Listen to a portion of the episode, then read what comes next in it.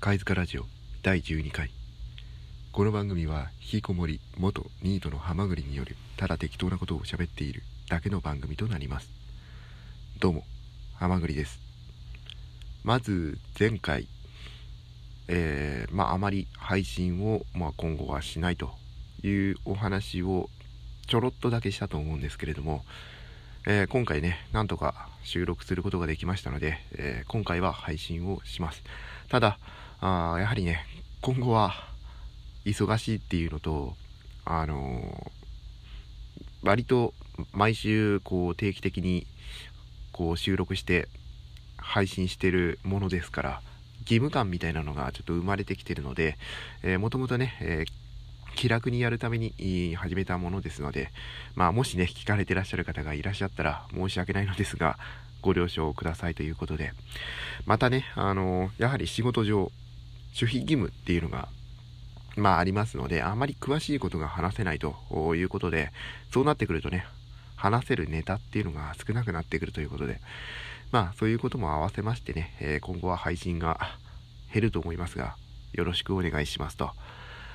で、まあ、近況報告ということで、えー、まあ、引きこもりニートが、まあ、IT 企業に就職、その IT 企業の実態は単なる派遣会社だったということで、えー、11月の終わりぐらいから、まあ、その派遣先に飛ばされて、まあ、おおよそ1週間経ったという感じです。で、まあ、1週間、まあ、働いてみて、ほとんど資料を見ているだけという生活でした。なので、ほとんど変わりません。ですが、えー、木曜日のお昼過ぎかな。えー、まあ、はまぐりさん、そろそろ仕事やりますか？みたいなまあ、話がありまして、まあ、ようやくね、あのー、なんていうかな、まあ、やる作業がね、できました。で、えー、まあね、以前も話したと思うんですけれども、まあ、僕がなんか任されたというか、あついた、まあ、お仕事は、サーバーのなんか設定の補佐みたいな感じでして、で、具体的にね、ようやく何をやるのかがね、分かってきたっていう感じで、その設定って具体的に何やるんだよっていうと、どうやらバックアップとリストア、まあ、要するに、何て言うのかな、今の状態を、まあ、えー、コピーを取って、それを元に戻す、うん、コピー取った状態に戻せるようにするみたいな、まあ、言ってしまえばそういうような作業を、まあ、行うと。で、えー、そのサーバーは全国各地にあるので、えー、そこに実際に赴いて、で、えー、今言ったバックアップとリストアを行うと。どうやらこういうことらしいです。で、今まで見てた資料も確かにその、なんていうかな。そういうバックアップを取ったり、リストアをするっていう、確かに作業のあ資料だったんですね。まあ、なんで、なんとなくそうなんだろうなと思ったんですけれども、えー、で、実際にこれから僕がやる作業っていうのは、まあ、その、まずはマニュアル作成をすると。あの、覚えてらっしゃいますかね？研修、1ヶ月前の研修でも、実際にそういうネットワークとサーバーの環境を実際に実機を用いて、まあ、作ってそれを、まあ、なんていうのかな、どうやってやったのかっていうのを資料を作成する、あの手順書っていうらしいんですけれども、この業界だと。えー、実際ね、それをやってる途中で、まあ僕はこの派遣先に行っちゃったわけですけれども、まあ言ってしまえばその延長線みたいなあ感じになってきたなと。実際にそのマニュアル作成、まあ手順書を作成して、で、今度はその手順書通りに、えー、大丈夫かどうかを検証するらしいんですね。まあどうやって検証するのか知らないんですけれども。で、えー、今年はその手順書と検証を行って終わりと。で、来年年始め、まあ、1月から実際に全国各地に回ると、えいうスケジューリングのようですね。えー、なんで、まあ、とりあえず来週の僕は、あその手順書っていうのを、まあ、作って可能であれば、可能であれば、まあ、これは僕個人が思っていることですけれども、検証作業に、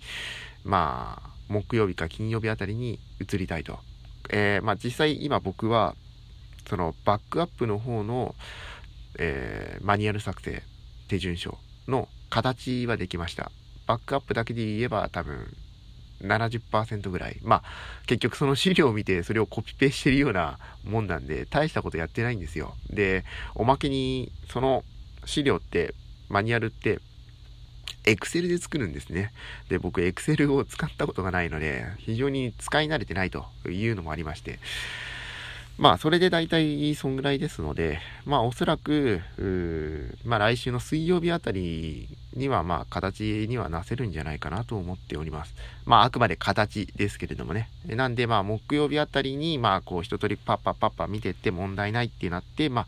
金曜日あたりに、あの、可能であれば、えー、検証作業の方にっていう風な話を出せればなと思っております。一応ね、えー、その自分の上司にあたる方にも一言そういうことは、えー、伝えてやりますので、まあそんな感じになるんじゃないかなと思います。これがまあ僕の来週のまあ目標ですね。えー、といった感じです。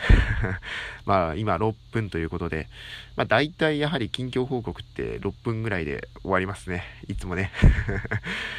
まあ残り何を話そうかな。まあ残りじゃあ6分ぐらいで、まあ僕の引きこもりの時の、まあ、食事上、その続きみたいな話をして、今回は終わりにしようかな。えー、結構初期の頃にね、あの僕の食生活といいますか、あを話したと思うんですけれども、まあその当時のね、あの言ってしまえば引きこもり最後の食生活はどういうことやってたかっていうと、基本食パンしか食べてないよっていうお話をしたと思うんですよ。で、それがね、えー、本当コスパがいいと言いますか、非常に低価格でとりあえず部屋に置けるのがやっぱ食パンということで。で、当然そんな生活を送ってると、これ栄養大丈夫かっていう不安が まああるわけですよ。で、まあ僕の引きこもりニート時代、まあこれは初期からそうなんですけど、やっぱ栄養大丈夫かなっていうのはもうその食パン以前からあったんですね。で、どうでしょう、ここをお聞きの方々、まあ大半の方々、もしいらっしゃったら、引きこもりニートの方じゃないかなと思うんですけれども、あのー、栄養大丈夫ですか？で、僕の最初期、まだ貯金があった頃はどうしてたかっていうと、野菜ジュースを飲んでたんです。あのー、野菜1日これ1本とか、1日分の野菜とか、まああると思うんですけれども、まあそういうのをまあ買ってきて、まあ規定量いつも飲むと。ただね、これものすごくコストがかかると。うん、こんなの毎日続けらんないということで、えー、で、まあ僕が取った手段はサプリメント。こっちにね、移ったんですよ。で、最初は、あの、薬局屋に売ってる、あの、なんか、マルチビタミン。ミネラルみたいなのがあると思うんですけれども、まあ、それを、まあ、飲んでたんですね。で、大体あれって1つ2400円とか3000円ぐらいするんですよ。大体ね。で、やっぱこれも続けらんないと。貯金なくなっちゃうと。でも、とりあえずなんか手軽に、その、まあ、栄養を取りたいと。で、まあ、僕が取った手段は、サプリメントはサプリメントでも、100均、100円ショップに売っているサプリっていうのに移ったんですよ 安いんでね。えー、まあ、その、ちゃんとしたメーカーじゃないので、大丈夫かっていう不安はあるし、効果あんのかっていうような不安もあったんですけれども、まあ僕が求めたのは、あのー、もうそんなことより、プラシーボ効果。とりあえず飲んでる。だから大丈夫みたいな、こう気持ちの面。で、まあ、とりあえず 飲み続けてましたね。で、それでもね、やっぱお金かかるんですよ。っていうのも、あのー、100均のそういうサプリメントって、まずあのー、マルチビタミンミネラルっていうのはないんですよ。マルチビタミンとマルチビタミン、あマルチミネラルって分かれてるんです。大体。だから2袋買ってたんですね。で、しかも、その100均で売ってるのって大体15日から20日、20日分なんですよ。えー、つまり、1月分にしようと思ったら、もう1袋買わないといけないんですね。で、今、2袋買ってるって言ったじゃないですか。かける2なんで、400円毎月かかるんですよ。なんで、何気に金かかる。うん。だいたい3ヶ月、4ヶ月だと、まあ、400円かける4ですよ。うん、だから1600円ぐらい。いい値段かかるんですよね。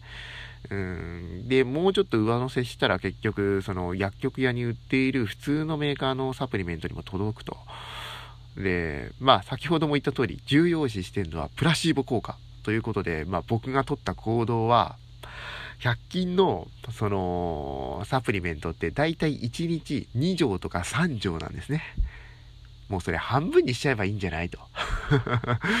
っていうね、まあ、手段に行き着きまして、で、えー、結局、未だに僕はその生活を続けてます。100均のサプリメントを半分だけ飲むと。でもね、なんかね、そういうサプリメントを飲んだ気になってるんで、まあ今のところね、まあその効果があるのかどうかもわかんないんですけれども、この生活を未だに僕は続けております。で、またね、あのー、一つの節目にもなってたんですよ。要するに一月でちょうどそのサプリメントを飲み切ると。まあいうことで、で、またその100均をまで行ってそのサプリ買わないといけないじゃないですか。で、大体100円ショップって、あの、駅前にあるので、で、まあ僕は非常に駅から遠く離れたところに住んでたので、えー、そこまでね、100均まで歩いて買いに行くと。で、これを毎月、月始めに行ってたんですね。引きこもりニートの時は。で、今もそうですけど、結局駅まで行くんで、帰り際に買うみたいなことを今やってます。この12月はね。っていう感じでね、えー、どうでしょう、ここをお聞きの引きこもりニートの同志の方々。同じようなことをしてみてはいかがでしょうかと。うん、プラシーボっていうのもね、非常に重要です。うん、で、やっぱ、僕、本当に僕と同じような感じだったらね、食パン生活はやばいんで、ぜひ試してみてくださいということでね、今回の配信はこの辺で終わりにしたいと思います。また次回がいつになるかわかりませんが、その時お会いしましょう。それでは、ごきげんよう。